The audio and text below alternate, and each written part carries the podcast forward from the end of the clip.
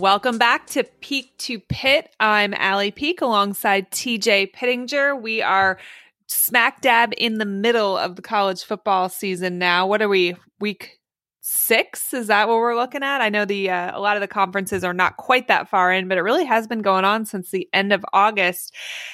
And this week, I'm not that excited, TJ, because I'm pretty sure my Gators are going to end up not playing. Yeah, it's there's a lot of speculation. There's a lot of rumors and sources and everything else going around that the game against LSU is in jeopardy this week. It sure seems like it's in jeopardy with a ton of reported COVID cases. Um, so not super exciting there.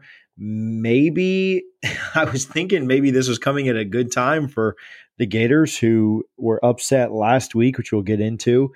Uh, but LSU just announced that Myles Brennan, their quarterback, is doubtful for the game, uh, which would normally be good news, right? To get to play a backup quarterback. But when your whole team's doubtful, uh, I don't know that it'll be an advantage for UF if, if, they don't get to play against the backup. So, um, yeah, not super exciting. I was looking forward to the game. I mean, it hasn't been canceled yet. I will say that it's Wednesday at about noon um, that we're recording this. It hasn't been canceled yet, but it just seems like all signs are pointing that way, right? Five positives came out.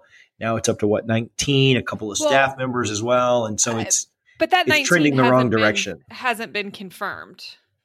Correct. Right? That that 19 but, was a was a student reporter who reported she had sources that told her it was 19, but then she later walked it back and said other sources were telling her it was not that high. Um, I also have a couple sources in the program. They didn't tell me a number, but they definitely said that the 19 was wrong. Um, Something I think is interesting and worth pointing out is that let's say there are 19 positives. Florida technically still does not have to cancel this game.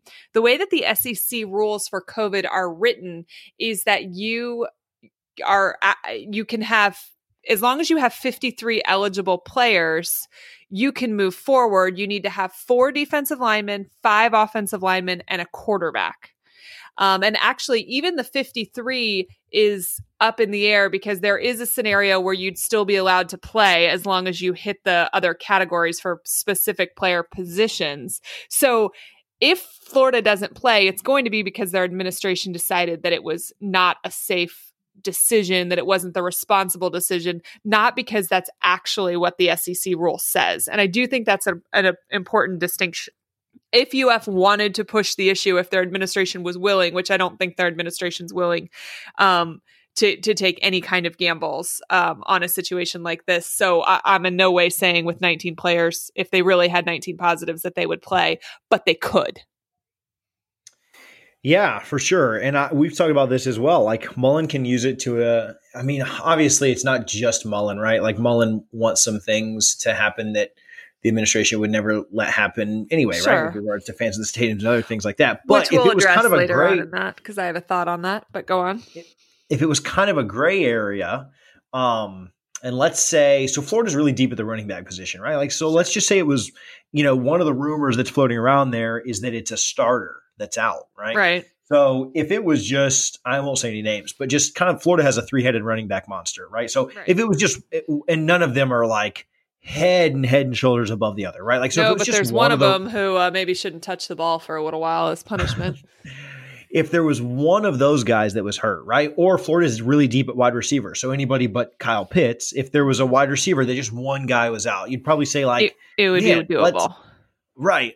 So it, you know, I, but if it's one of your two guys that are in conversation for the Heisman, or it's uh, you're starting left scenario. tackle you know, then you're like, oh, maybe I don't want to play. But what if it's, eh, you know, do things change? Because Mullen will use things as a competitive advantage. We've, you know, I don't know if we talked about it specifically on that. Well, yeah, we did. How they had to like warm up with their names on the jerseys sure. and stuff. He'll use any competitive. Mullen looks. So like, Mullen is cut from the Meyer cloth in terms of that aspect, looking for any so sort you, of advantage that's allowed. So my point is, so my point is, if it's not basically if it's not Trask or Pitts and LSU's quarterback is about to be out, he's going to figure out a way be, to play. He should be pushing to play this game, so right? Like this, that is my thought. This is something you and I talked about off air earlier today, but we also talked about when this came out. Um, a few pods ago. Mullen really pushed when the SEC released their lenient rules for rescheduling. He really wanted there to be um, essentially some consequences for canceling a game or at least canceling more than one game. Because they leave so much room for interpretation by the university so much uh, decision making power up to the school as opposed to saying like no matter what you if you have these numbers the game's happening you know or whatever. He wanted it to be that you only got to cancel one game before you had to start forfeiting them because he was he thought that this could be used as a competitive advantage if there weren't more exact guidelines put into place. They did not take his advice on that suggestion and he he was frustrated uh, uh with it saying that you know he could see where a team would be like, "Oh, you know, we're not going to release how many we have because we don't have to, but this game just can't happen for safety purposes because they had a starter that was either out with COVID or hurt or, you know, whatever reason." Um so the fact that they did not heed Mullen's advice, it wouldn't actually shock me if he was completely playing within the rules, but using this as a competitive um, advantage. I I don't think if we just were missing one player because of COVID, right? I don't see Mullen letting the game get canceled. But if you're miss- if missing five? five or six and one of them is a starter, I guess I could see a scenario. I do think it's pretty early in the season to be playing that card because what if you have another game down the road? If this game gets rescheduled, it'll get rescheduled for um, December, I want to say 14th. And that's that's the open bye that they left before the SEC championship game. So you can't really make up the next game unless you both happen to already have an open bye the same week. So, like, if you both have Florida has a bye between Missouri and Georgia, which would be the last weekend in October. If the other team that you're canceling with also has a bye that game, then maybe you can schedule it there. But three games into the season, already occupying your safety net essentially seems pretty risky to me, especially when your opponent is a team that when you look at the rest of our schedule, Florida should beat LSU.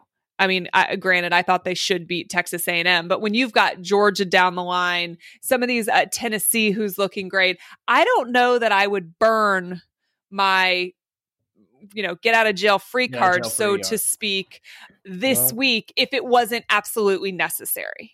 Well, I hate to, I you know, I hate to assume this, and I'm really not assuming this, but like, like I said, I think uh, even as good as Pitts has been, like, I think really every starter, like you could you could be down any one starter if you're Florida other than Kyle Trask and still be a pretty good favorite in this oh, game, especially sure. especially if their starting quarterback is out. He's right? also like, out. So, well, here's the deal. So unless it's starter saying, clearly replaceable.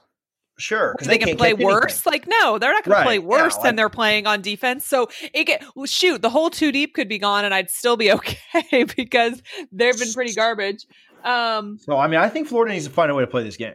Is, in yeah. my opinion, especially with LSU's quarterback out. I yeah, think I, I, don't it think you want to get what the university will get, allow. Because I don't think you want to get to the end of the year and have to play Tennessee and LSU back to back because they're going to lose one of those games. Yeah. I'm just, you know, like that's that's too really, and then have to go to Atlanta the next week and play Bama potentially. I mean, right. I, I, don't know that I'm projecting them to go to the SEC championship no, no, anymore, but, but like good lord, I mean, you're certainly not going three and zero oh in that stretch with with their defense. You know, like yeah. Uh, I mean, I think that, like you said, it makes it really, really tough for the rest of the year too. Are you know, again, so I'm not saying that it.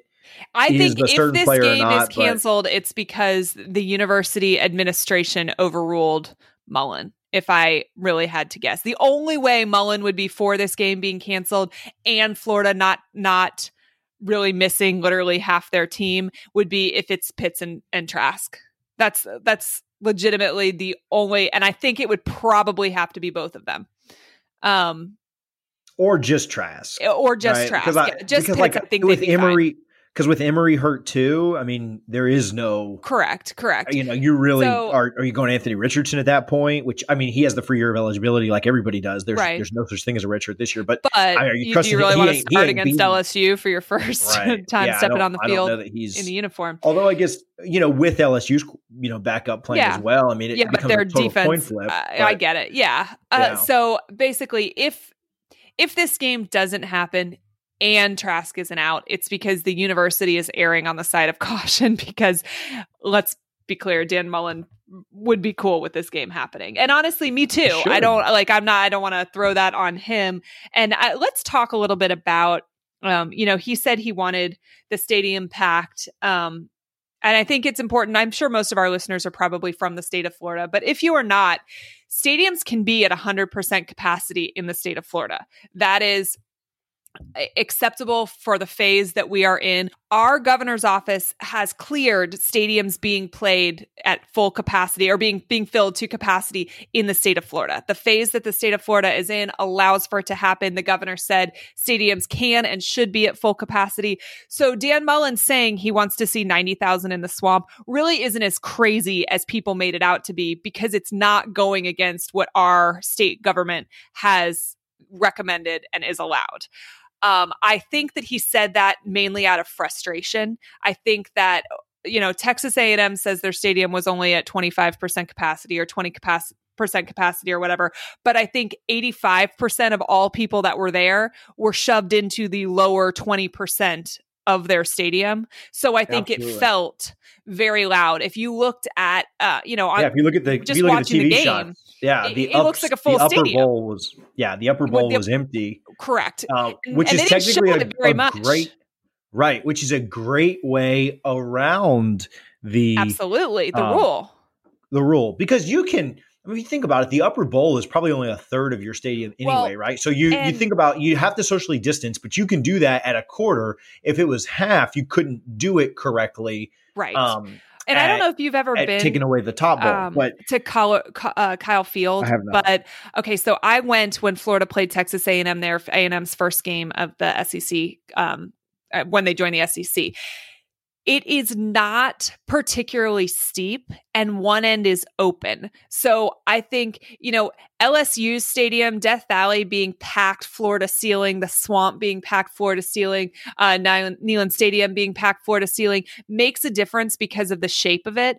I don't think whether or not there's fans in the top part of the bowl actually make a huge difference at Kyle Field because it opens up so much in that second tier.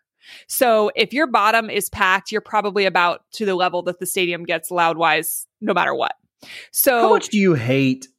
Sorry, go ahead. I got a question though. Uh, oh, I just was going to say. So uh, yes, it was their way around. And if you watch the game, there were no masks. There are very little. Everybody was on top of each other. It's not in theory what the the SEC uh, you know envisioned when they said 20% full um, and so i think that that was mullen essentially saying if they figured uh, out away around this rule. We can too. We felt like it made a difference. I think he was just pissed. I think he was pissed at his team. I think that was just something to to talk about yeah, and was- harp on that wasn't throwing his own players under the bus because Mullen is pretty good about not throwing his own players under the bus. But I can tell you what this, unless they figured out a completely different defensive scheme or at least executed the one they had way better, that stadium could have been empty and it would have been the exact same outcome. Yeah, I you know there weren't a lot of procedural penalties. It didn't really look like Florida's offense was having a, a tough time communicating. I was going to ask you, as somebody who doesn't like excuses, how much did you hate Mullen? Hearing again, you understood that he was just pissed, but how much did you hate hearing him blame it on crowd noise as yeah, opposed to just. I mean, I mean, I get you don't want him to throw players on the bus. He's not going to do that the, anyway. But like, it's just such a stupid. The other option is just Mullen to take and, on the chin yourself, which is what he should have done. That's what Spurrier right. blaming would it on, do. You blame it, on, on the crowd noise in a twenty five percent. Just seems like a cop out. It is, and it's stupid. And I understand not wanting to throw players on the bus. I don't think coaches ever should throw players on the bus. I think they should always take it on the chin because at the end of the day, it's on them, right? Yeah. Um, so but yeah, I mean to blame it on that is is dumb. You know, like that was just stupid. Um, talking about the game, um, yeah, neither neither defense could stop anything. Right, um, yeah. Florida went into the half up four. Really, really bad clock management by by Jimbo. I think at the end of the first half, or else it would have been a tie game. Um, he really just botched that, and I understand you don't want to put the ball back into you know Florida's hands because they scored every possession, scored a touchdown every possession of the first half, but got a little too cute there and had to kick a field goal. Um, and then Florida's defense actually did force a punt to start the second half. Um, and Florida came out and far went, between these days. The only one, the only one of the game. Um, Florida came out and went up 11, and I think at that point, um, I really expected A and M to either turn the Mond was not very sharp the week before. I expected A and M to make kind of a fatal mistake, turn the ball over, go three and out again, not score, miss a field, whatever. I thought that that was the point. Florida up 11 that they would, um, yeah, that they would kind of mess, not mess up, but just, you know, Florida would kind of take control of the game. They'd go up like 17, 18 or 20, you know, and then A&M would be fighting back, right? Like cut it from 18 to 10 and then they'd go back up 14 and they cut it from 14 to 11 or whatever, you know, like yeah. kind of like South Carolina did. Florida got up big enough to where you know, South Carolina kept getting kind of close but never close enough to like matter. Never the ball with the lead. Or I'm sorry, the ball down one score. Um, A&M comes right out, drives right down the field again. A lot of running, you know, like as bad as the secondary was, they ran all over him that drive. And then after that, um, the offense just went completely stagnant. Like the offense yes. was completely done.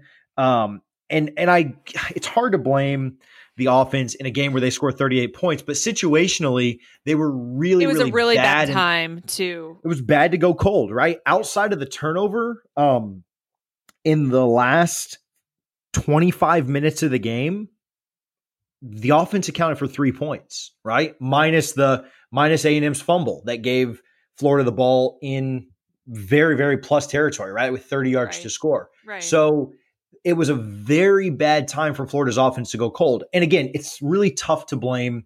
It is because if you score 38 points, give, you, you expect win to win. But it was a um, really, um, just, really bad time to not score. Just like just like when Florida State last year went up 31 to 13 uh, against Boise State, anytime you score 31 points against a group of five school, you should win, right? But if you never score again in the second half, you kind of look at the offense and say, well, well, yeah, you you probably weren't the biggest problem, but you were still kind of a. I mean, the second half you well, were just non-existent, and so and in that um, that same vein, I I don't like the idea of blaming Malik Davis for his fumble at the end because, again, 38 points should be enough, but that doesn't get put down on the ground there, Florida wins that game because if they never gain another yard, but he just hits a knee, it's a 63 yard field goal from that moment. Florida has one of the best kickers in the country. I I think he hits it at 63, but odds are if he doesn't put it on the ground, you at least move a little closer, right? So then you kick a field goal. Um, I, I yeah. so and the same thing happened to the same thing happened to both teams. I thought the breaks were pretty even because right before that a&M had fumbled, right? And right. they were the ones that were driving. It was a tie game. A&M fumbles and then Florida takes it in for a touchdown. And so it kind of went it kind of went back and forth. So I know we focus on more of the Florida side of that. Right. But um yeah, if Malik Davis doesn't fumble there, if Ainias Smith doesn't fumble, you know, A&M probably takes the lead and doesn't lose either. You know, so it's kind of it's um you know, pretty even game. Yeah. But yeah, I mean, Florida just made the mistakes at the wrong time. You know, made yeah, too uh, many uh, for sure. Yeah, and you know, again, that happens. It's it's not.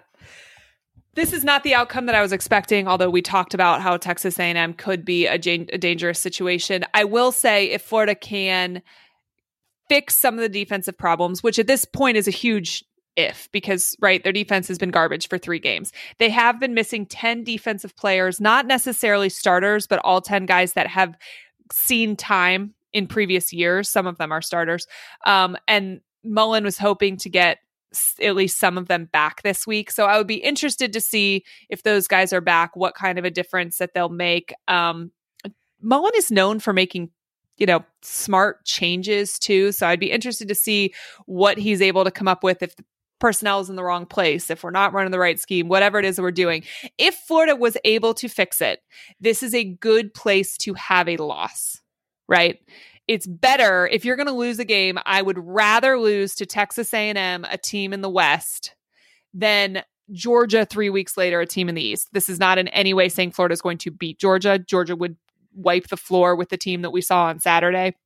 So again, not saying that, but if Florida could figure out a way to fix it, this is the more ideal spot for a loss. For sure. Yeah, and like you said, I there's nothing that they've shown me that um says they'll beat Georgia, Sure. but again, if you Sure. could trade the if you could trade one for the other, you know that this would be the one for sure. So, um, you know, I thought the A and M game it didn't really go down like I necessarily thought it would. I mean, I thought there, I thought that with Florida's defense, eh, when we talked about it in the beginning of the year, I thought the A and M game was tricky. I thought that going to Kyle Field, um, playing at a weird time, going up against Jimbo, you know, I thought all those things could like kind of be the recipe for it. But I thought, you know, for the most part, the offense was really, really good and the defense was just terrible. So it's just kind of more of what we've seen from Florida all year. They just went up against an offense that, you know, wasn't in their first week. I'll tell you what, if Florida would have played Ole Miss this week as a play as Yeah. opposed to playing Ole Miss week one, they'd probably be one and two, you know, Yeah. because Ole Miss beat the hell out of Bama this week on, you know, Ole Miss. offensively, you know, like, Was great. So, you know, so and how man, about Saban defense just has to questioning whether better. Ole Miss had their signal calling? Like that goes right up there for me with Dan Mullen uh, talking about crowd noise. Oh yeah, for sure, and it's probably gone just back for years unbecoming and- of these head coaches. And sure, could Lane Kiffin know their signal calls? Sure. So could the other 20 plus employees of Nick Saban that have gone on to coach other places, right? absolutely, and it's He's the it's first one that's how just kind of had their number. been how many years since you know Several. That's uh, on you if you haven't changed your signals Yeah, in like- four years or you know however long it's been. Yeah. You know, Florida State fans complain about that as well with uh, Damian Craig, who was at Auburn, um, but was at Florida State obviously the year before. Um, but that was just like one season removed, and you didn't hear Jimbo talking about that after we after we beat him, right? Like it was like, okay, we we won. Who cares what they were doing in the first half? If we'd have lost, I mean, maybe he'd have brought it up.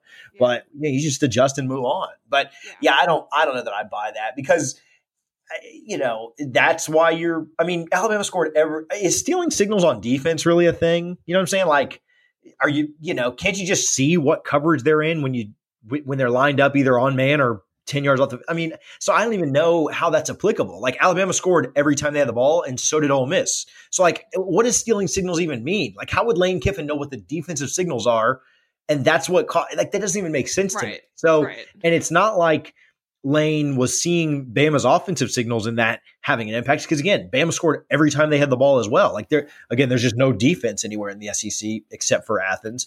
Um, so I, don't- the signal thing is it might be even dumber than the crowd noise thing. You know, like Yeah. I mean, you It won the game. Shut up and go. Very unsaban, right? I, I when I think of Saban, I think of somebody that's always accountable. He doesn't ever blame his players. He's never satisfied, regardless of um, the win. He kind of reminds me of Spurrier in that instance. I came across an old newspaper clipping going through stuff this week, and um, and Spurrier. It was a quote from Spurrier, and I don't remember who they were playing. It was what uh, probably se- Tennessee, because for some reason I saved a lot of clips for the game that happened my birthday week because I always went to them when I was little. Anyway, um, it they won by like twenty points, and he said something, you know, like, "Well, we played terrible out there today," and it's like you won by a lot. um, and I I feel like that's a Saban trait too, right? You're never satisfied. That's that's kind of a champion's mentality, and that's just he he sounded whiny. He does at times. I mean, he certainly does at times. I mean, all these guys do, you know, at, at one time or another. Um, you know, they're well, men are just all big babies. So I, I guess I kind of get it, you know, like That's true. Um, Florida's season outlook. The LSU game is weird. Um, ESPN gives Florida um, a I'm going to do reverse math on all of these. 68% chance to win. I, don't know that the percentage is that high. I feel like maybe it's closer to like 60 40, but you know, I'm not going to split hairs on the on the 8% there. Uh, LSU's a 14 point dog if this game happens. I I think Florida's offense is better than LSU's is. Um, and I think Florida's defense, as crazy as it is, is better than LSU's is. But I just think it's a shootout. And I I would take, I mean, we're gonna pick pick'ems later. I mean, I'd take LSU plus 14 if this game happens. Cause I, I don't, you know, LSU's defense is very, very bad too. Um, but I just I think both teams just score a lot, you know, and if you're gonna give me the chance to you know, Trask made, I will say this Trask has looked fantastic. He made a throw um, into triple coverage that was intercepted so, so easily that it wasn't even funny. And we've talked about the difference between Trask throwing, um, you know, within 10 yards and longer than 10 yards. And that interception was so bad, ended up getting wiped out due to like a hands to the face or roughing yeah. the passer or something that like didn't impact the play at all. But you, you get it. Like that's, you know, football. Sometimes you get lucky and bailed out on stuff.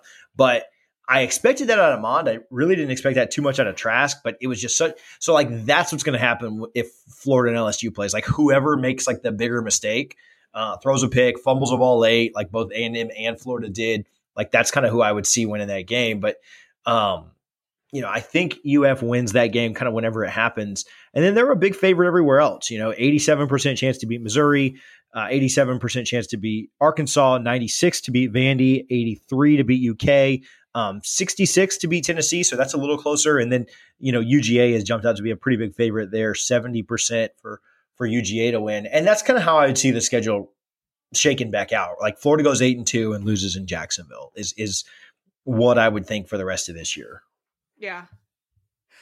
Um honestly, I just I I need to see what adjustments Florida makes and I need to see if uh, it's I understand why Mullen doesn't re- release anything about injuries and I'm sure if I was a head coach I'd ha- have the same mentality. It's very hard to predict how Florida's going to do the rest of the season though if I don't know if 10 defensive players you know, are going to see the field next week, are going to see the field in November, are, you know, you know, like, but if I'm taking the team as it is at this moment, I would predict at least one more loss. Yeah, it would be it would be very I'm very very we'll get to this game in a second, but I'm very intrigued to see what happens with Georgia this week when they play Alabama. Georgia has the best defense in the country and it's not even close. Yeah. Um, they are number one. Ohio State's number two, which is kind of weird because they haven't even played. But the gap That's between dumb, number yeah. one and number two is as large as the gap between number two and number 33. Like, you know, Ohio State, the gap between Georgia and the next best defense is the same gap between two and 33. That is astronomically good. Yes. Like, just mind blowingly so good. Have you looked at the stats between Alabama and Georgia? Because it's interesting. Alabama and, and basically every comparable category, Alabama and Georgia are equal in terms of the best offense and the best defense in the league. Okay, so yeah. uh, which is, I mean, it's just a battle of strength on strength.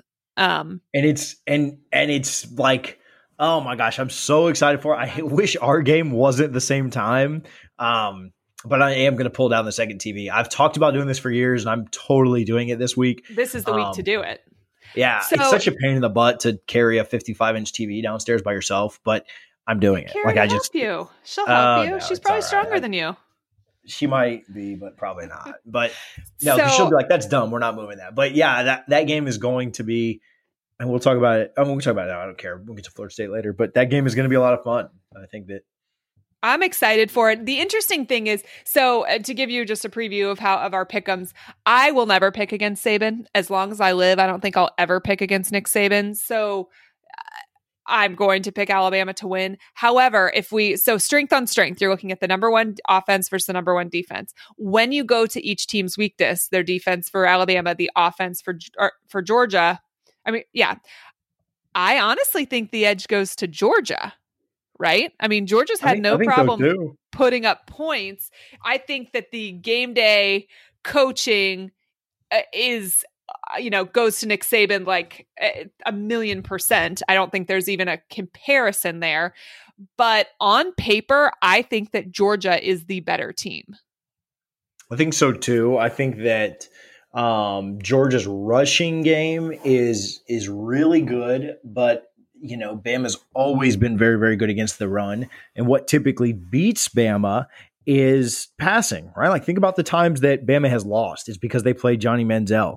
It's because they played against um, Chad Kelly and Ole Miss. It's because they played against Oklahoma in in that game. So when Bama loses, it's typically the passing game that beats them. Bud Elliott wrote a really, really good article that kind of broke that down, broke down all the Alabama losses over the last however many years, and teams just aren't able to run on them. So that's kind of the one thing that, as bad as Bama's defense has been, it's been against passing attacks. Like it was, it was um, Matt Corral and Ole Miss that just lit them up. And so it'll be interesting to see what Bennett is able to do. Obviously, Georgia has a lot of weapons, really good running game, but I don't, you know, can he do enough to outscore them. I think the I think if either team, uh, you know, it'll also be Mac Jones looks really good. Uh, I think people thought there'd be a massive drop off with Tua to him, and th- there is probably a slight drop off, but he looks fantastic with his anticipation on throws. It'll be really, really interesting to see if that Georgia defense, obviously, this will be their toughest test of the year, can stop Alabama on the road in Tuscaloosa, you know? And so um if if they can hold Alabama to 28, I actually probably a little lower. I think they need to hold Bama to 24 or less, which is not easy, you know. But if they do, I think they win. If they hold Alabama yeah. to 24, they win the game. I think we see a shootout and potentially the last team with the ball wins. I don't know. It's if they can hold them to 24, they win for sure. I just don't know that I see it being that low scoring. Although Georgia's defense obviously is really good. I just stumbled across a, qu- a quote. Now Hugh Freeze is your boy now at Liberty, right? Mm-hmm. Which That's what I thought. I'd like so, to. I'd like to take a moment to pause and say that we are one of only 10 programs in the nation that is undefeated right now, four zero. Oh. Somebody also else I'm not favored, against also favored on the road by more than three point by three and a half points at Syracuse on the road. Liberty Flames favored to win this weekend. That probably means to lose, but at least we're favored. I can gloat about it now. Um, so Nick Saban in his uh, interviews this week credited Hugh Freeze and the problems that Freeze's offense while he was at Ole Miss gave them um, you know his with tempo and RPOs and how that helped him change his mindset for when it came to reshaping his own approach to offensive football. He said when you can't beat them, you join them. Um, and so that that is how he came you know basically to create the offense that Alabama currently has. And I thought that was was interesting because this is a guy that didn't even make it at Ole Miss. Yeah, I mean, I like Chief Freeze. It's I, hard to recruit and win it at Ole Miss, so that's not a knock, you know, on him in general. But I just thought that was interesting, and you can see. I mean, Alabama, they used to have just a game manager. They used to have a couple incredible athletes at wide receiver and a, you know, wonderful running back, and then just a strong, strong, strong defense. And I feel like they, you know, that's it's they've got a lights out offense this year instead. Yeah, for sure. And so I mean, college football has evolved, right? With the rules that make it tough on DBs and things like college football has had to evolve to become more offensive. Um, you know, I read, I, I was going to get to this in a little bit, but since we're kind of on it, I read a great article about Elliott, and we keep talking about why defense is so bad right now in the SEC. The SEC looks like the new Big 12, again, outside of UGA. And we've talked a lot about the guys not being able to hit, not being able to tackle, and that kind of maybe factoring into it. Um, there's also some other things that I'm stealing straight from Bud Elliott's article, who wrote this uh, this morning or last night or whatever. But uh, pick sixes have doubled, right? So you're going to get right. a little bit more scoring there, which is interesting. Are, but I guess because passes are up, passes are up by four percent, right? So not a massive thing, but slight little things. More passing means that you're going to have more first downs because passes go for more yards an attempt than rushes do. So that's going to stop the clock have more plays run, which plays are up. Teams are running three more plays a game. Again, doesn't sound like a lot, but you're going to have things moving a little more quickly. Teams are scoring more in the red zone. By passing more, you're going to have more incompletions. It's going to stop the clock more. You're going to uh, ultimately score more. Teams are scoring more touchdowns in the red zone by a mark of 2%. Again, not a massive number, but it's all these little things going uh, one way. Um, all four new coaches are offensive minded Pittman, Leach, Lane Kiffin, Drinkwitz. Um, and then there's a lot more closer games, right? There haven't been the just absolute blowouts. So teams are trying to score for longer in the game, right? If there are more blowouts, teams take their foot off the gas. They don't care as much. When games are close, you're still going back and forth, neck going, and neck yeah. the whole time. So, so there have I been also, less games like that Georgia Auburn game where it was pretty much over at halftime. Yeah. And both teams are like, meh, whatever. You know, you th- think about um, the Bama game against Ole Miss, right? Yeah. A lot of years that'd be a blowout. This year it wasn't. They both scored right. 50, you know? So I know that there are multiple coaches within the conference uh, uh, that feel at least in part that this has to do with the fact that there was only two opportunities to f- go full out in pads tackling since the bowl game.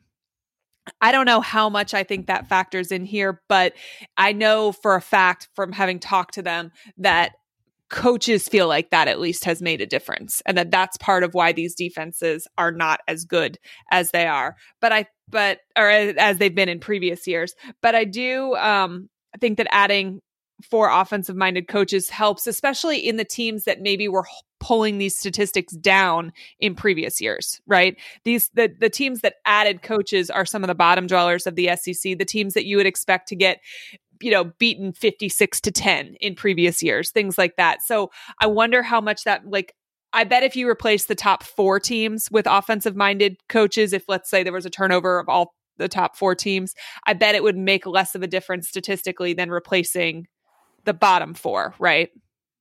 Yeah, absolutely. Um, so w- not so not just the fact that it's four coaches that are offensive minded. I think it's where they fall in the SEC hierarchy. That's what's making that make such a difference um, statistically. But I did think the pick sixes doubling is really is really interesting. I think what what the article said is they used to happen one every 14 games. So that would essentially be once every 2 weeks, but now they're happening one in seven games, which is once a week. Once a week. Yeah. Um, I mean, that's a huge, a huge swing right there. Yeah. So, and is that then I guess linked to these teams having, uh, you know, more offensive minded coaches or these games being so close, so teams have to air it out? Like, I mean, they're it's all connected, obviously. Well, you just, you know, it's like everything, right? Like games adjust. Like, you know, the it's like in the NBA, right? Where the mid range game has kind of gone away because teams understand that if you're going to, you're going to convert on roughly 60% of your shots within five feet, right? And you're going to convert on about 40% of your shots uh, from like the mid range game, 15 feet and beyond you're going to convert on 35 to 38% of your three pointers. So to only drop 2%, you might as well only just take three pointers and layups, right? Like, so that's why Golden State's so effective. Everything that they do, it's not just because they have great shooters, it's because they've adjusted their analytics to say, well, if I'm only giving up 2% and I take, eh, you know, I take 33s instead of 30 mid range shots, I'm just naturally going to score more over the course of a season, right? Like you could have one game where you just miss all but two threes, but over the course of the season, the averages are going to, you know, factor out. They're going to, it's all going to kind of come out in the wash and we're going to score more. So that's why the mid range game in the NBA has gone away. In the NFL and in college, teams are throwing the ball a lot, lot more. Defensive pass interference is a huge tack tactic and play. Good offense is just going to beat good defense a lot of times. Mm-hmm. If a player can go up and make a catch or make a play, that's what's going to happen. And so uh, teams have adjusted to it, right? I mean, Jameis was bad last year in the NFL when it came to throwing pick sixes, but it's also because he was throwing the ball 50 times a game. And just like college football that you're seeing right now, where it has doubled through the first three or four weeks, it it's because you're throwing more. Like, if, you know, it's the, I won't say it, never mind. I'll text it to you later. But it's the, if you throw more, you are going to throw more picks. Pick sixes are kind of a luck thing, right? Like based on where you throw them and where the offensive line happens to be that could maybe tackle a guy. But if you throw more, you're inherently going to throw more receptions. You're going to throw more pick sixes. And that's what you're seeing. You're also going to probably score more points because, again, passes go off at a rate of about 10 yards an attempt, right? Rushes, even on your best day, are only going for five and six, five or six. So you're going to stop the clock more. There's going to be more incompletions. You're going to basically run more plays per game and inherently score more if you are throwing there. So yeah, I think it's, you know, at the end of the day, offenses are adjusting, so, coaches are adjusting in their recruiting, and the game is changing. Me, now it will eventually change back. So that's what I was going to ask you. So this is a huge swing from last year to this year, right? So do we think eh, so? And generally, when there are changes to the game, like let's say when um, Urban Meyer kind of pushed the whole conference to start running a, a version of the spread, right? Or before that, when Steve Spurrier did the fun and gun, and then uh, a conference that was previously a completely defensive minded, uh, you know, started putting up points. It was something that like a team or two did, then the next season a couple more did, and it took, you know, several years to kind of change the direction of the conference as a whole. This has pretty much happened overnight, right? One uh, uh, uh one season to the next. Do we think it's a mainly adaptations because of COVID restrictions, or B, completely unrelated to COVID and uh, just coincidental that it happened in in a year where covid exists because it is a really fast transformation compared to what we normally see. So i would say that it's more so I, will disagree just a little bit. Shocker.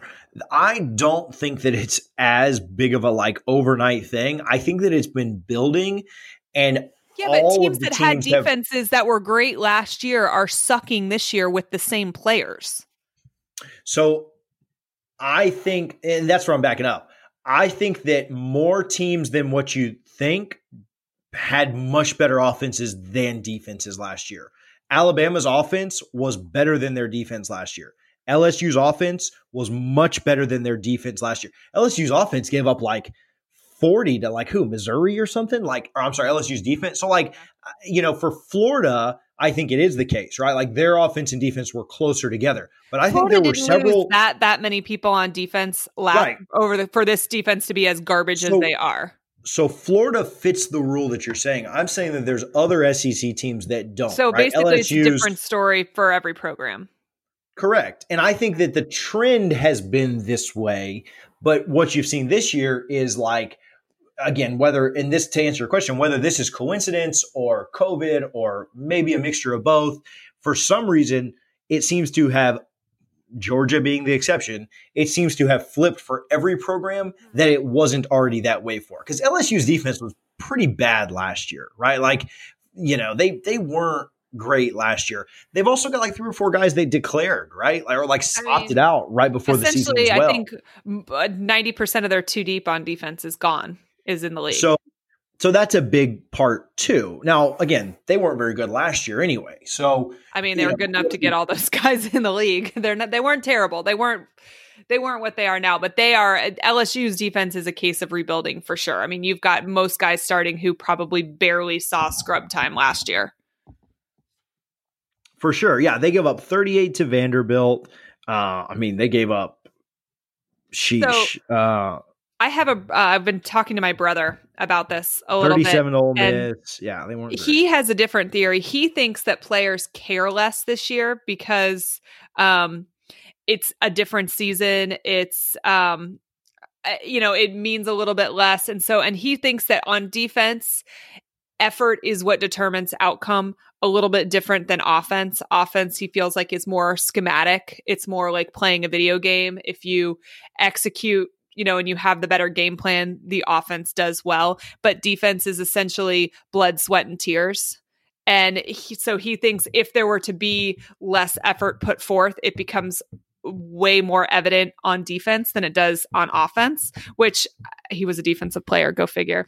But um, he just said basically it's easier to give in and take a play off on defense, and it's much more noticeable when a defensive player takes a play off.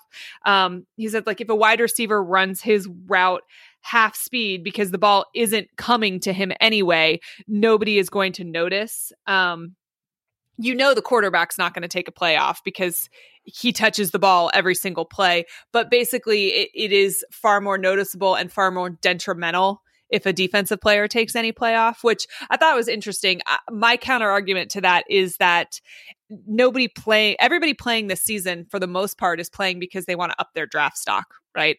You had the option to sit out in the in this. Yeah, do you season. think as as much as we can criticize Grantham's scheme or anything else, like do you think he's letting guys take plays off? Like, do you think Marco Wilson was just showing lack of effort? I, I don't I don't know that I that think I Marco that. Wilson I, isn't recovered from his injury. If I on, right, in, in all honesty, that, that's what I think like, is happening with him. But yeah, so my point is, I don't think it's a lack. Could there be lack of efforts anywhere? Sure, but like coaches aren't going to stand for that. They'll bench guys so fast. I don't think that's the case at all. Like you said, they're still trying to get to the league, right? If they didn't want to, if they didn't want to have an effort, they would just sat out. Like right, guys want to, especially like especially on UF's defense, where your offense is going out there and absolutely pile driving the opponent with being right. so crisp and so good. And you literally know that if you force two, three and outs, you win your offense is going to go up 21 nothing and the game's over. Right. right. Like, uh, so right. I don't buy lack yeah. of effort at all as a, as an issue. Now, obviously I haven't watched, you know, Vandy's defense to know what that looks like. And I haven't watched South Carolina outside of your game. And I haven't watched Tennessee. Sure. Well, I have watched Tennessee, but I haven't watched some of these other ones. So could there be some issues in some of those? Maybe, but I, am not buying the lack of yeah. effort. I, I do think again. I think it's conversation. I think it's scheme, like you said. Like he, I do buy the whole schematic part of it. I think good offense and good scheme, like you can scheme guys open, especially if you're somebody like Jimbo or somebody like Dan Mullen or whatever. You can scheme guys open, and you can draw up plays that work well. And good offense is going to be good defense, especially with the weapons that that these guys have your number three wide receiver is probably going to be better than that linebacker that safety that they have to put on whoever's out there. And, you know, they're going to be able to kind of terrorize those defenses. And so I think that's what you're seeing. Guys understand that, man, it's just a it's just a scoring fest, you know, like you're basically having the big Big 12 concept right now with SEC athletes. Well, of course, you know, the offense is going to win out. You know, it's been the same thing in the Big 12 forever, right? Like they put all their offense all their athletes on offense, and that's why the defenses struggle in that conference. Well, now you're doing it and it's just magnified. Like you're doing it with the best athletes in the country in the SEC. I mean, look at Clemson right now. I mean, their offense, I mean, their offense is fantastic. Obviously, their defense is good too, but I mean, that's what wins. Who was the last like just amazing? Well, it's weird because usually to be a champion, you, you have to be really good at both. But like, who was the best like just meh offense that won a national championship? like just very average offense that won uh, a national champ. I can't remember one, you no, know, and and usually like that's just who wins. Like teams are great, great offensively, you know, like I, I mean, and it helps when you have a good defense too, right? But, um, most of the time, like the Heisman winner or somebody that is in the competition for the Heisman is in the is an offensive player on the offense in the national championship, right? And so, um, yeah, I just think that that's kind of the trend of college football. I don't even remember where we're at right now, but that's kind of my thought. Yeah, um, well, it'll be um, interesting to see next season if we are through this COVID time, we get to have a normal spring, a normal, you know, two a days, see if this is still the trend there. So this is a TBD. Yeah, the other thing on effort is this is going to be the I mean, I guess you can look at either way of this, but man, this is especially for Florida, this was going to be one of the easiest years to, as, as far as how the schedule set up, this was going to be one of the easier years in quotation marks to get to Atlanta, to get to the playoff um, that they've had in a while. Right. And so, um, yeah, I just I don't know that I buy the effort thing. And the same is true for everybody, right? Like this is one of those years where you didn't have to play a tough out of conference opponent. You didn't, you know, Florida got away with not playing Alabama or Auburn. They get to play a down LSU. They got to play um, uh, UGA that I think we all thought was going to be as good. Obviously, that game is looking tougher and tougher. But you know, I think that I, I, just don't know. I don't buy the effort thing. So tell him to tell him to take it up with me. So okay. um, speaking of effort, did you watch any of the FSU game, or were you only on the Clemson game? Um, no, we watched we watched um, Alabama, Ole Miss, Clemson, and Florida State, like going all back and forth. What, what are your thoughts on FSU after they looked a lot better than I expected them to look against Notre Dame, and I think I think there's two takeaways from that. I think that Notre Dame is perpetually overrated. I think that every single year.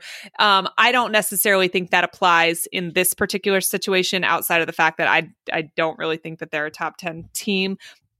However, Florida State looked like dog crap against teams that were not even a Power Five team. So this was a huge improvement for for FSU. I think they took a big step in the right direction. I think um, we already knew that they'd found a quarterback, but I think he's proving it week in and week out. I think honestly, if there's such a thing as a moral victory, that was it. Yeah, I hate the moral victory crap. Like I was still frustrated that we lost the game. You know, we were severely outmatched in this game, and and you can kind of play the if and but game with two or three plays, and Florida State is in it late, right? Like I'm not saying they win because Notre Dame certainly took their foot off the gas in the second half. Um, Florida State comes out, gets a fumble on the first or second play of the game, goes and scores a field goal, drove right down on Notre Dame, 40, uh, Uh, I'm sorry, they didn't get very far. They only got like eight yards, but ended up kicking a field goal to start the game. Could have gone forward on a fourth and two. I thought kicking the field goal there was the right call. You've got to get points on the road. You, you can't waste something like that. Um, Notre Dame scores 14 straight points to go up 14 to three.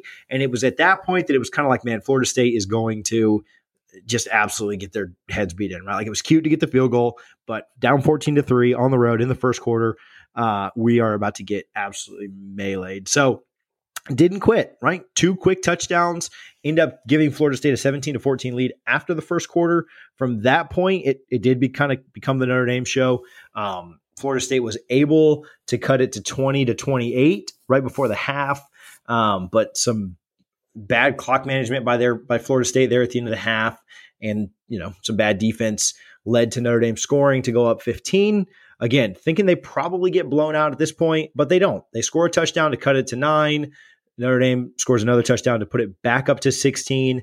Um, and that's where the game finishes. Florida State was able to stop Notre Dame on a goal line stand with about two or three minutes to go. Very, very impressed by that. Very glad that that happened. Down 16 on the road in a game that is completely over.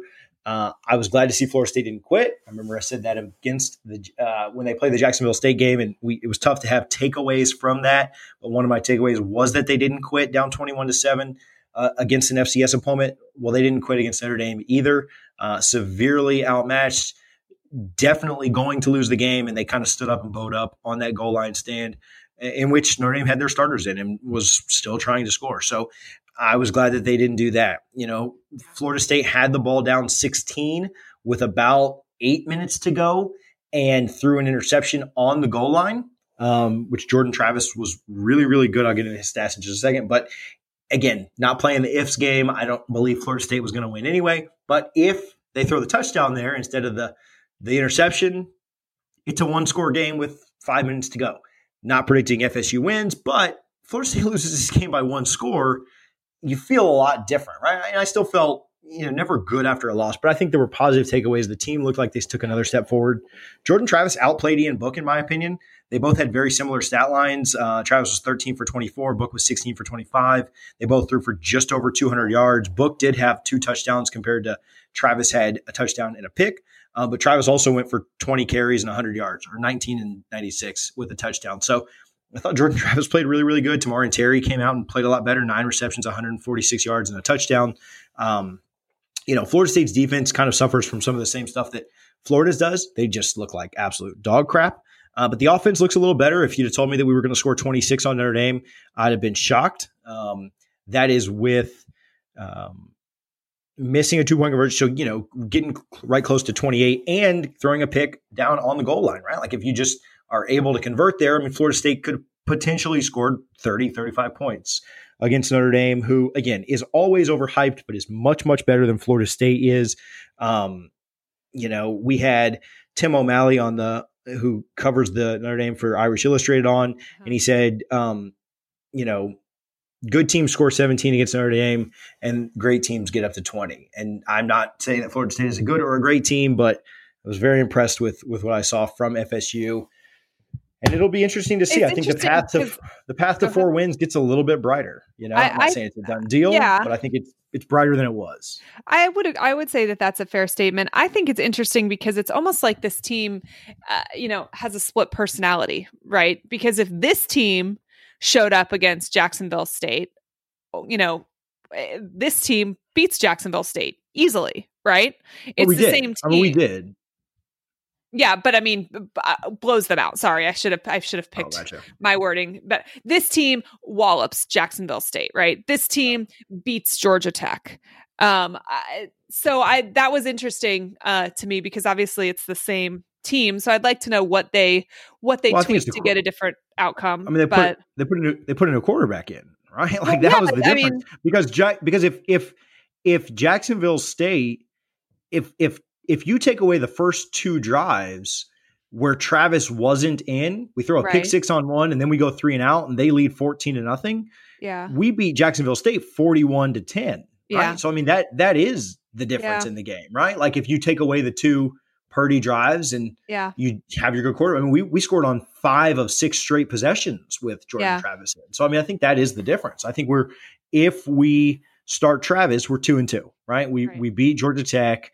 Um, I don't think we get blown out against Miami like we did. I think that you see a little bit different game there. I, I, still think Miami still loss. wins. Yeah. Yeah, but it's probably a little closer like this one is, right? It's probably Sure. like a 41 to 27 game or a 41 to 20 game, you know, which Right. you do feel better about. So um, they've got another really tough test this weekend. UNC comes in as a 12 and a half point favorite in Doak Campbell. Um, UNC is the number five team in the country. I don't know that I'm buying that, They're, you know, but that's where they're ranked right now because some idiot writers like Brett McMurphy and people don't vote for Ohio State because they haven't played. Um, Right. But you know, UNC is probably like a fringe top ten, top twelve team. You know, so like that's you know whatever. Um, so really big chance for Florida State to try and make a statement this weekend. You know, I think that they'll struggle against UNC.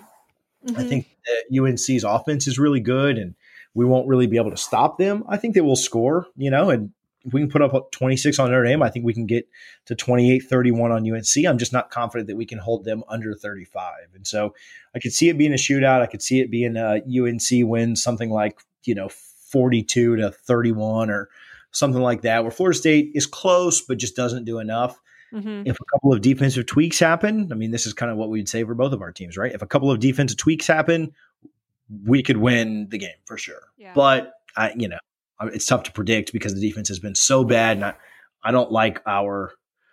I mean, their defense is better than ours, and their offense is better than ours. So you kind of need one of the two, if not both of the two of theirs, to to not be as good, right? And and that's kind of Florida State's path to victory. Everything has to break the right way this weekend. Yeah. Yeah. I mean, it's going to be it's going to be tough. It's going to be tough for them to win this weekend. But I do think they for sure get four. They they probably upset a team that they maybe shouldn't down the road. I think Florida State fans should be cautiously optimistic. Yeah, I mean, you look at the rest of the schedule, and I mean, UNC could very easily be one of those teams we upset. Boston College lost to them by four, and they lost to them by four because they were going for two, down two, and threw a, a pick two, right? So Right. if they convert on that, then it goes to overtime, and who knows what happens. So super close game there. Um, and Florida State's just as good as Boston College, if not better. Like in all the ACC power Yeah. rankings, they're ranked ahead. And I know those are kind of meaningless, but you know, Florida State could win. The problem that Florida State runs into, and the problem that Florida ran into when they were bad and going four and eight and four and seven and things like that, is nobody cares that you are a uh, one in three Florida State team that hasn't made a bowl in a couple years, or you know, or they I guess they have made it in the last two years, but are yeah, but nobody cares about that. Nobody cares that you're down. They still see the logo, right? And Yeah. they still Yeah. get up for you. Like when UNC almost lost to Boston College a couple of weeks ago, it's because nobody cares about beating Boston College. Like you you don't get up for that game. And so UNC is not going to take Florida State lightly no matter how bad we are. It's still the logo. It's still people want to come in and beat you. And while you're down, that's their best shot to do it.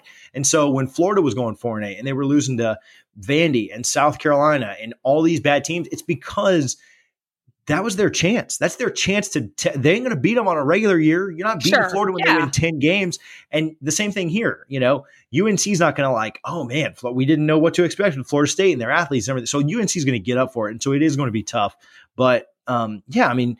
I I know I kind of go into the FPI rankings every week. UNC has a 75% chance to win. I like that. I mean, if this game gets played four times, Florida State probably does find a way to win one of them. Um, you, Louisville has a 68% chance. I like that. If if the game gets played three times, Florida State probably does win one of them against Louisville. They're they're not very good either. Um, Pittsburgh, a little bit closer to a coin flip. Pittsburgh has a 58% chance. We'll see what happens there. NC State, kind of the same thing. Two thirds chance to win. Um, Florida State wins one out of three. Clemson, that one's not very fun. 97% chance. If it gets played 20 times, we are barely, we're not even winning one of them, according to that. Um, UVA is a coin flip at 49 and Duke's a coin flip at 52. So, yeah, I think they, you know, they could beat UAV and Duke. They could upset, you know, Louisville or UNC and they could beat Pitt, right? So then you're looking at four wins and four more. Well, no, at one, two, three.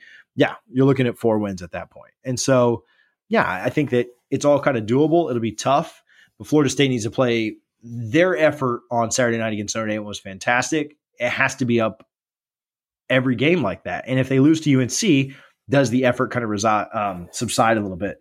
Also, breaking news: It looks like Tamorrion Terry's out for a couple of weeks, and that's not good news at all. So that um, is that is not good news. Um, also, I I don't think that we've actually talked about this uh, in this specific, but Dan Mullen said today that whether or not the game is played will be decided at some point today. This is Wednesday for everybody that listens to this pod later on in the week. Um, that it, the decision will be made on Wednesday today, and that it will be based on the COVID test the team is getting today. Interestingly, that means their rapid tests, which have a 30% false positive um, rating um, or, or whatever false positive read, um, which kind of makes me unsure. But I guess, uh, I mean, I guess I don't really have a choice to wait for them to come back and call the you know the game on Friday or, or, or whatnot. But so we should know later today whether or not Florida is playing.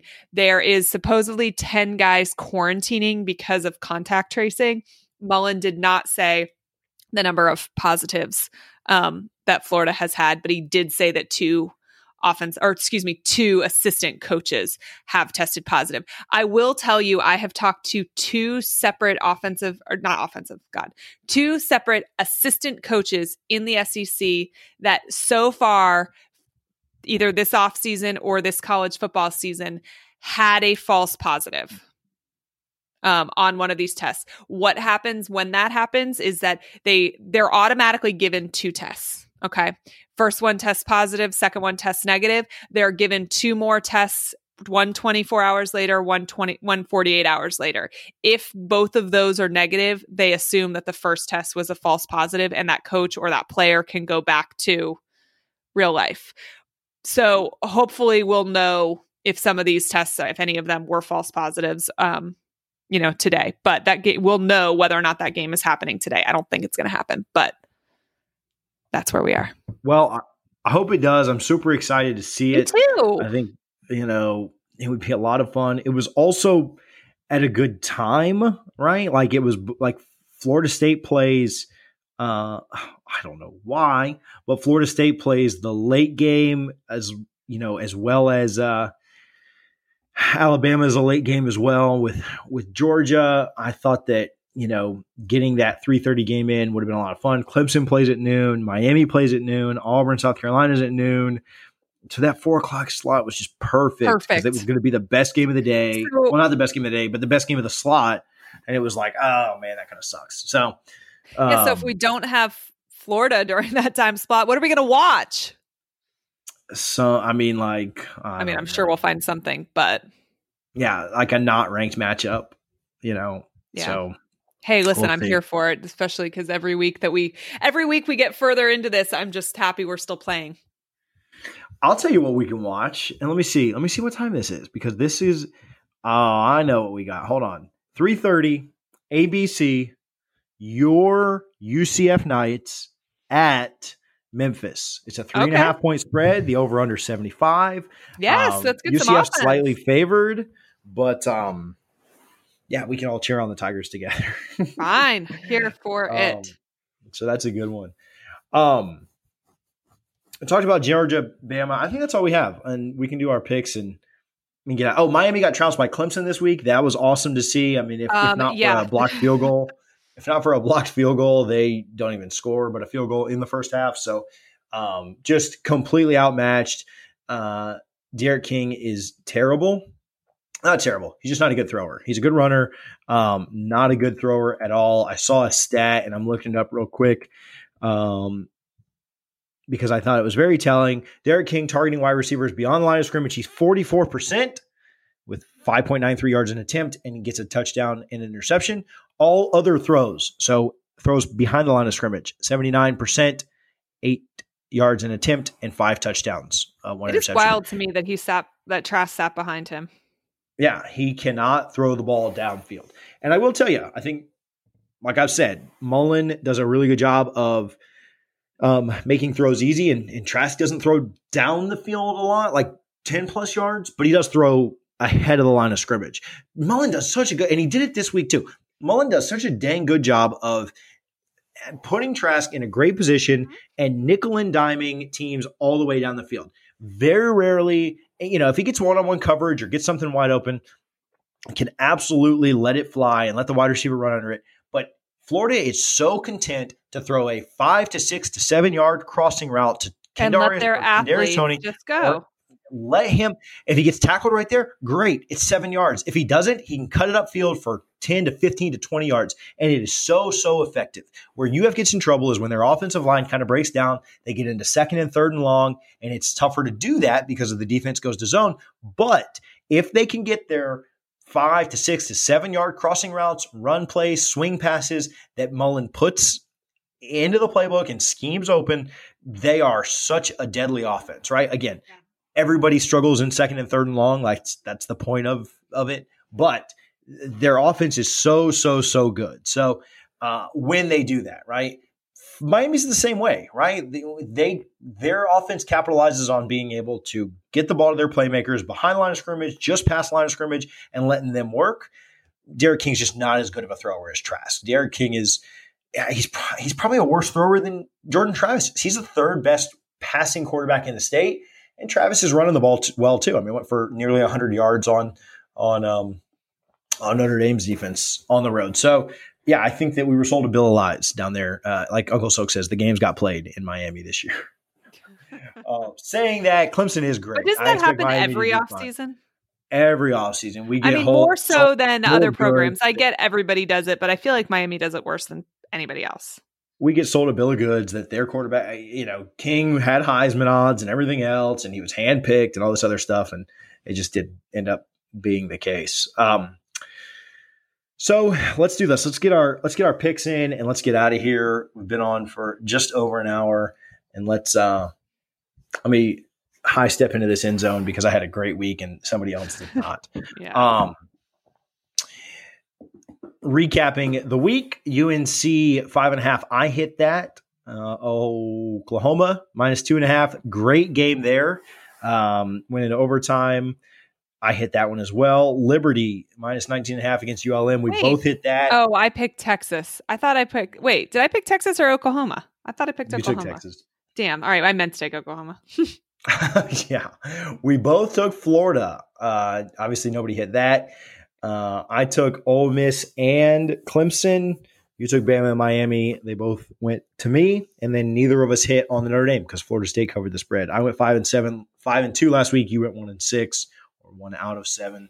Um, season standings, I am 14 for 31, and you're 10 for 31. So I'm almost back to 500. I'm getting close to 500. I need to do it this week. Um, so picking this week's games, Miami is a 10 and a half point favorite at home against Pitt. I like the Panthers. Um, I am going to take Miami. Okay. I need to just start to, copying your picks, but here we are. Well, you'll never catch up if you do that. So, well, that's true. um, so you have to like kind of find your spots to. to yeah, well, that's what I need to do me. all along. Um, I honestly think that this next one, Liberty's minus three and a half at, at Syracuse. I would, I kind of like Syracuse to win this game. Um, I think that Liberty is kind of overmatched when it comes to athletes. I know Q's quarterback is out. Liberty's been hot. I kind of like Syracuse to win this game at home, but I cannot pick against Liberty, so I'll. Uh, it's my caveat. I, I, think we lose, but I, will pick Liberty minus. Oh, I'm picking Liberty. I'm never picking against um, Liberty the rest of the season. I've already said that. South Carolina is getting three and a half points. Auburn is a three and a half point favorite at South Carolina. I kind of like South Carolina to win this. Auburn should have lost last week. They got blown out by Georgia. I think that the Auburn hype is fake. I thought that South Carolina's offense looked really good against Florida, and I like South Carolina to cover Damn. the spread. I don't I know like, if they win or not. I like South Carolina as well. Damn. Let's I need to try and pick things you're not picking, I guess, if I'm going to catch up.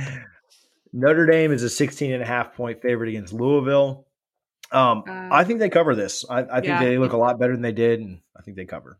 I think they cover as well. I think Louisville, and that actually, from my perspective, says a lot more about Louisville than Notre Dame, but for sure.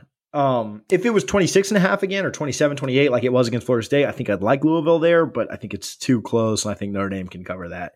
Uh, I don't think the game happens, but hmm. I like LSU to cover 13 and a half against Florida. Um, I'm picking Florida because it's Florida, but I think that I'm going to lose this game.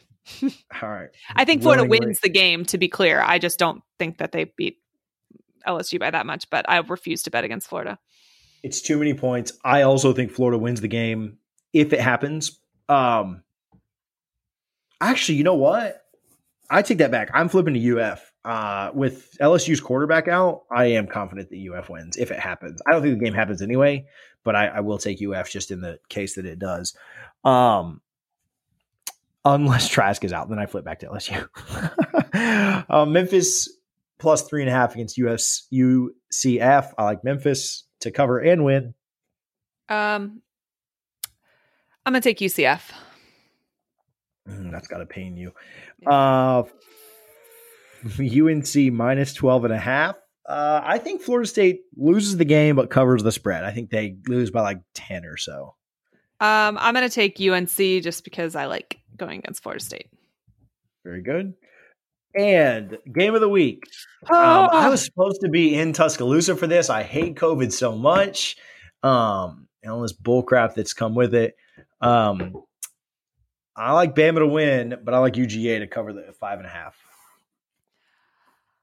That's kind of where I feel where I am, but what the hell? I'm going to take Bama. I had already written Bama in for you, so we'll recap them next week when I kick Allie's butt again. So,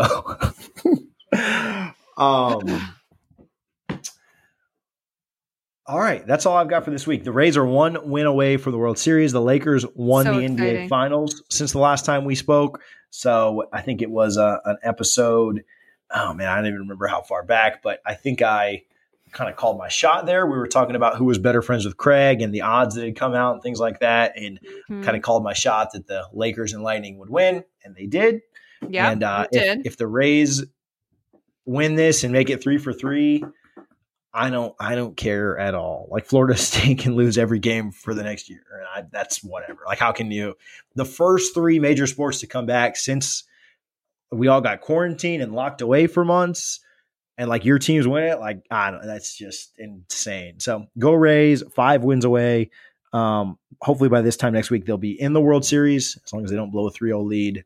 That should be the case. So. Yeah. Uh, it's also nice to beat the Houston cheating Astros. Like even the Red Sox and Yankees fans that I'm friends with that like hate the Rays are like, yeah, yeah, we want you guys to kick their asses because like we don't like them at all. so uh, it's nice to have everyone in the world is maybe except for like the Braves and Dodgers because I don't know that they necessarily want to face us. Everyone else in the world is cheering for us, and it's kind of a cool feeling. Like you know, hopefully we keep winning. So we'll see. Well, um, fingers crossed that Florida actually has a game. I'm not hopeful, but I I'm gonna I I want us to, right? Fingers crossed, especially with LSU's quarterback out. You know, like you know, Mullen's got to be begging to to again. No sources, not saying there's any chance that it's this player. I have no clue. If it's not Kyle Trask that has the virus, Mullen needs to find a way for the game to get played. If it is, postpone it. you know, you want you want him back, especially with Emory out. Then you're going. Then it's LSU's second string against your third string. Uh, I you know probably side with LSU there, but if it's not Trask, you got to find a way figure to out a way to make it happen. If it is, cool with it. And I'm not saying that if they cancel the game, that's who it was because they'll never tell us. Right. I, if they cancel the game, it is more likely that you know the president and the administration just wouldn't let him play. But right if it's not him, you got to find a way to play. Like just absolutely have to. So we'll see. Um, you know, but I hope it hope the game happens. So oh man. Other than all that, right. that's all I've got this week, and we'll see you next week.